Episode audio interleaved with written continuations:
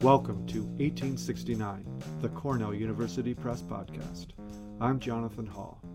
This episode, we speak with Mary Brazelton, author of the new book, Mass Vaccination Citizens' Bodies and State Power in Modern China. Mary Brazelton is University Lecturer in Global Studies of Science, Technology, and Medicine at the Department of History and Philosophy of Science at the University of Cambridge. We spoke to Mary about the striking parallels between China's success in eradicating smallpox and their current efforts in combating COVID 19. The systems of surveillance and intervention that China developed to implement and monitor vaccinations have created increasingly effective strategies to control epidemics, demonstrated most recently in the coronavirus epicenter of Wuhan. Hello, Mary. Welcome to the podcast. Uh, thank you very much.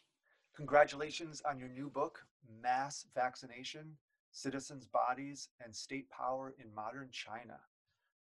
What inspired you to write the book?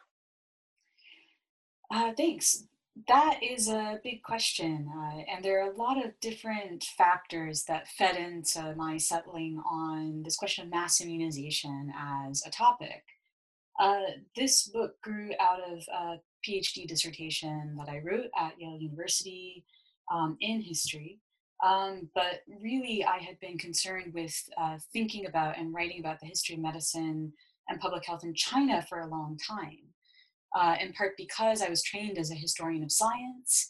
Uh, and one of the things that I uh, realized quite early on in my studies was that uh, the history of science and medicine in China was a field that uh, was both fascinating and also um, left a lot to be explored.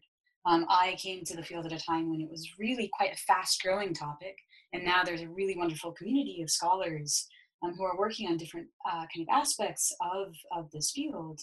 But when I was getting interested in uh, the history of medicine in China, it was really uh, quite an open field in a way that was really quite tempting. And the thing that really appealed to me about this particular topic of looking at the history of immunization, mass immunization, especially in this place, um, in early and mid and late 20th century China um, was the fact that immunization was a highly technological process that touched many lives across this polity. So it was something that interested me as a historian of science. Um, because on the one hand, I was following a process that involved uh, the development of biomedical tools and technologies of various kinds uh, with significant material dimensions. Um, and yet it was something that wasn't just confined to um, you know urban groups or particularly elite groups this was a process and a procedure um, that was applied um, to a number of populations to in fact a national population across china as china became a nation um, and so following that process was really compelling to me um, and especially because uh, looking at mass immunization gave me a way to think about a medical procedure that was implemented and that really accelerated at a really interesting time in Chinese history, the Second Sino-Japanese War. Um, so the book kind of tries to answer this question: um, How do we see China developing from a nation with quite uh, serious epidemiological crises in the early 20th century um, so in 1905, for example, the New York Times has an article calling China the sick man of the Far East, linking political weakness to epidemiological crisis. Epidemics of infectious diseases are breaking out across the country in different places. How do we go from that situation um, to the year 1960, in which smallpox was eradicated or has been declared to have been eradicated by the WHO in China? Uh, other infectious diseases like cholera and typhoid fever have been controlled largely due to mass immunization. I wanted to understand more about how we see that transformation, um, that significant epidemiological transformation of China's population. And ultimately, the answer that I found in the archives and libraries that I visited uh, lay in extensive interventions that were made in the Second Sino Japanese War uh, and afterwards, in which uh, first the Republic of China under Chiang Kai shek, and then the People's Republic of China under Mao Zedong um, implemented and expanded mass immunization programs against a range of infectious diseases. Um, so it's a story that had a significant um, element of understanding more about a wide range of people, um, but it also covered a wide geographic range, and those things really appealed to me. Excellent, excellent. Yeah, it looks like to be a fascinating book um, that is also now uh, a uh, topic that's in the news Chinese public health policy.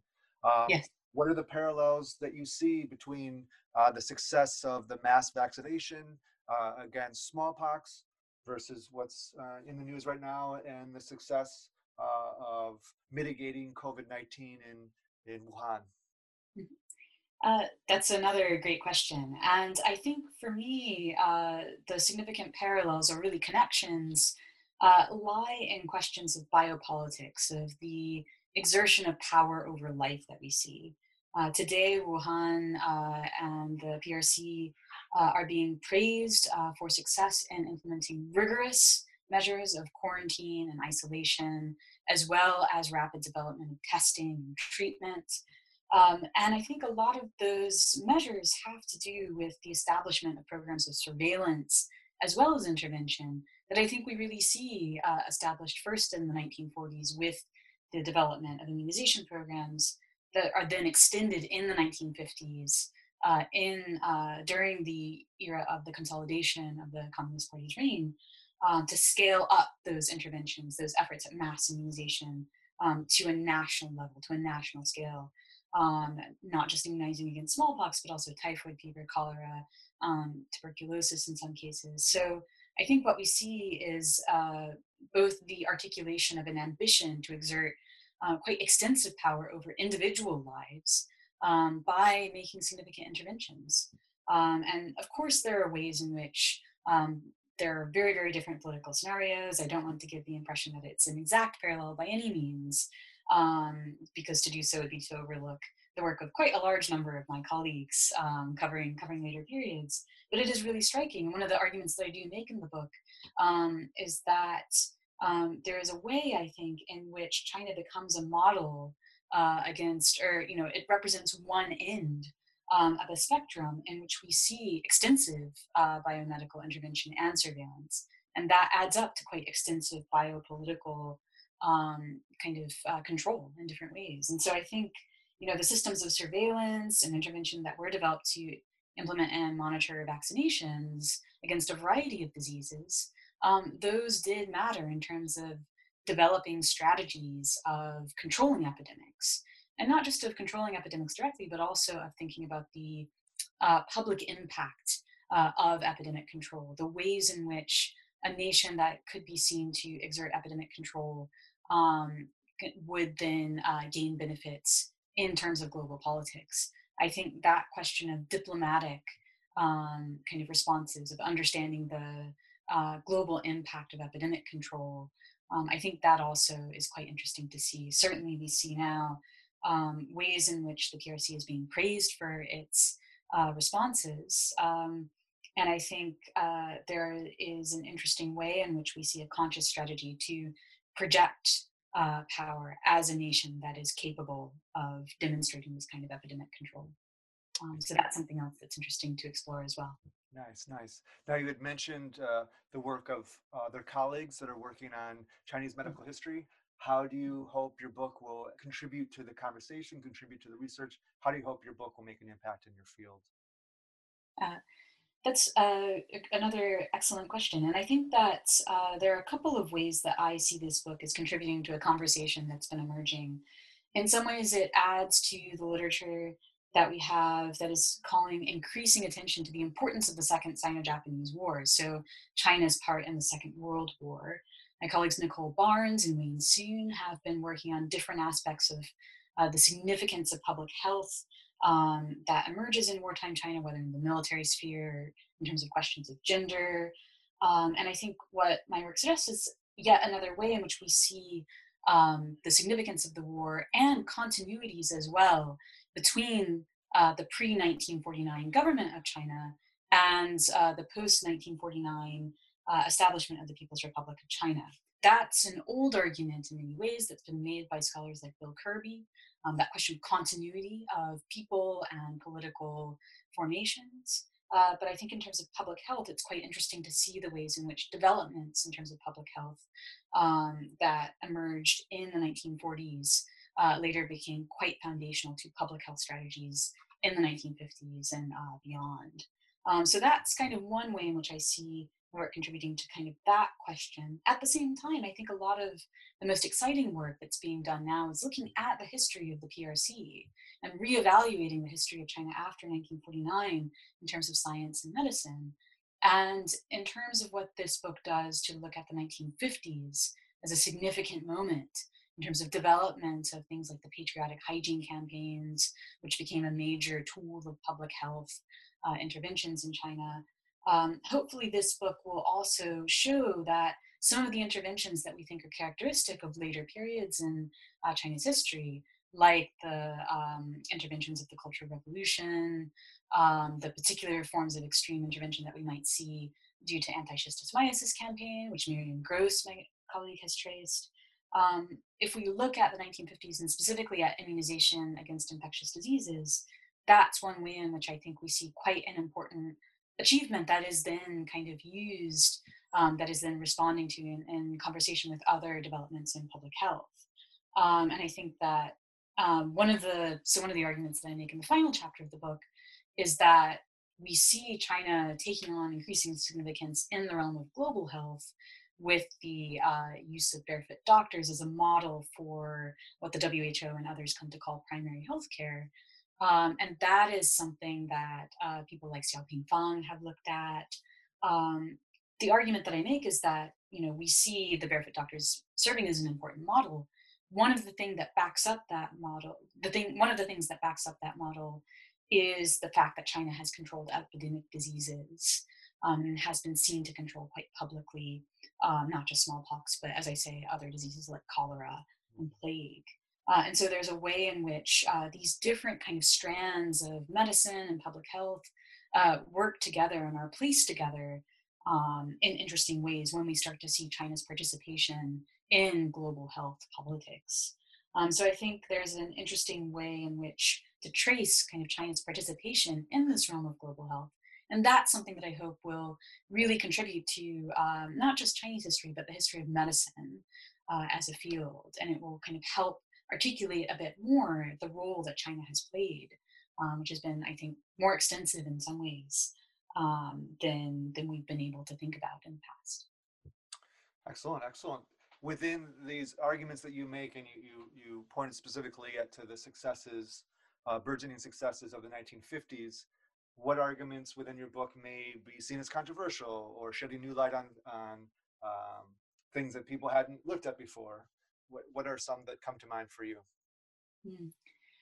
Well, I think that one thing that might be interesting, I'm not sure how controversial it necessarily is, um, but certainly one thing that I try and stress uh, is the importance of borderlands, of thinking about different regions of China, not just thinking about kind of urban centers of Beijing or Shanghai or kind of other uh, centers that have uh, often been uh, studied previously and which have yielded really important uh, and rich uh, historical studies. Um, because my book looks quite closely at one particular site, that of Kunming, uh, the capital of Yunnan province in the far southwest, one of the things that I try and do is think about different scales of uh, history and different ways in which events in this particular place, um, which has long been considered a kind of uh, a southwest borderland, um, how uh, this particular site at some point in 20th century in China, Yunnan becomes uh, quite exceptional as a site. So during the Second Sino-Japanese War, um, it becomes um, one of the main provinces that is a kind of stronghold of what's known as Free China. So the Republic of China under Chiang Kai-shek has to move from Nanjing to Chongqing um, in southwest China. And so uh, its area of administration becomes circumscribed to uh, Western China, of which Yunnan is a part. So in the war, it becomes much more central to government because the government is moving to the periphery, if that makes any sense. Mm-hmm. Um, and so what we see in Kunming is the establishment of biomedical laboratories, of national uh, epidemic control um, institutions that set up shop and set up laboratories um, in this previously uh, quite remote uh, location. Um, and so for a while then in the 40s, uh, Kunming and Yunnan become exceptional places where nat- work of national importance is being done to develop vaccines, to establish immunization programs that cover as much of uh, cities or provinces as possible. Then after 1949, places like Kunming and Yunnan, they become more regularized. They uh, become a part of a regional and national uh, health administration. Um, so by looking at one particular place over time, uh, we can see how it's exceptional at some points, quite ordinary in others, but in both of those respects being quite valuable as a center of historical study. And of course, I'm not the first person to um, kind of think about that in many ways. You know, there's a very long and robust tradition um, of uh, phenomenal kind of uh, frontier studies, uh, especially in Chinese historiography. So um, as I say, I'm not sure it's it's hardly controversial at all to point to this, but it is something that I hope my work can signal for the history of science and medicine uh, in China. That it's worth thinking about, you know, a variety of places. It's worth thinking carefully about geography and how the local versus the regional versus the national uh, might all work together. Excellent, excellent. Well, it's been a pleasure talking with you. I know we just scratched the surface on the book. Um, but uh, it's great to have a conversation with you, tying in uh, fascinating history of China that also has parallels with our modern experience right now uh, in mid-March of 2020. Um, yes. The role of, of Chinese uh, primary healthcare, China be, being an exemplar of primary healthcare, and looking back at the history of, of that um, mm-hmm. from the 1950s on. So um, thank you again for for bringing your uh, wisdom and knowledge to this topic and writing a book on this. So, congratulations again on mass vaccination, citizens' bodies, and state power in modern China. Thank you so much. All right. Thank you, Mary. You take care. All right. You too. All right. Bye bye. Bye bye. That was Mary Brazelton, author of the new book, Mass Vaccination Citizens' Bodies and State Power in Modern China. As a loyal listener to the podcast, we'd like to offer you a special 30% discount on our new book. To receive your discount, please go to cornellpress.cornell.edu and use the promo code 09POD. If you live in the UK, use the discount code CSAnnounce and visit the website combinedacademic.co.uk. Thank you for listening to 1869, the Cornell University Press Podcast.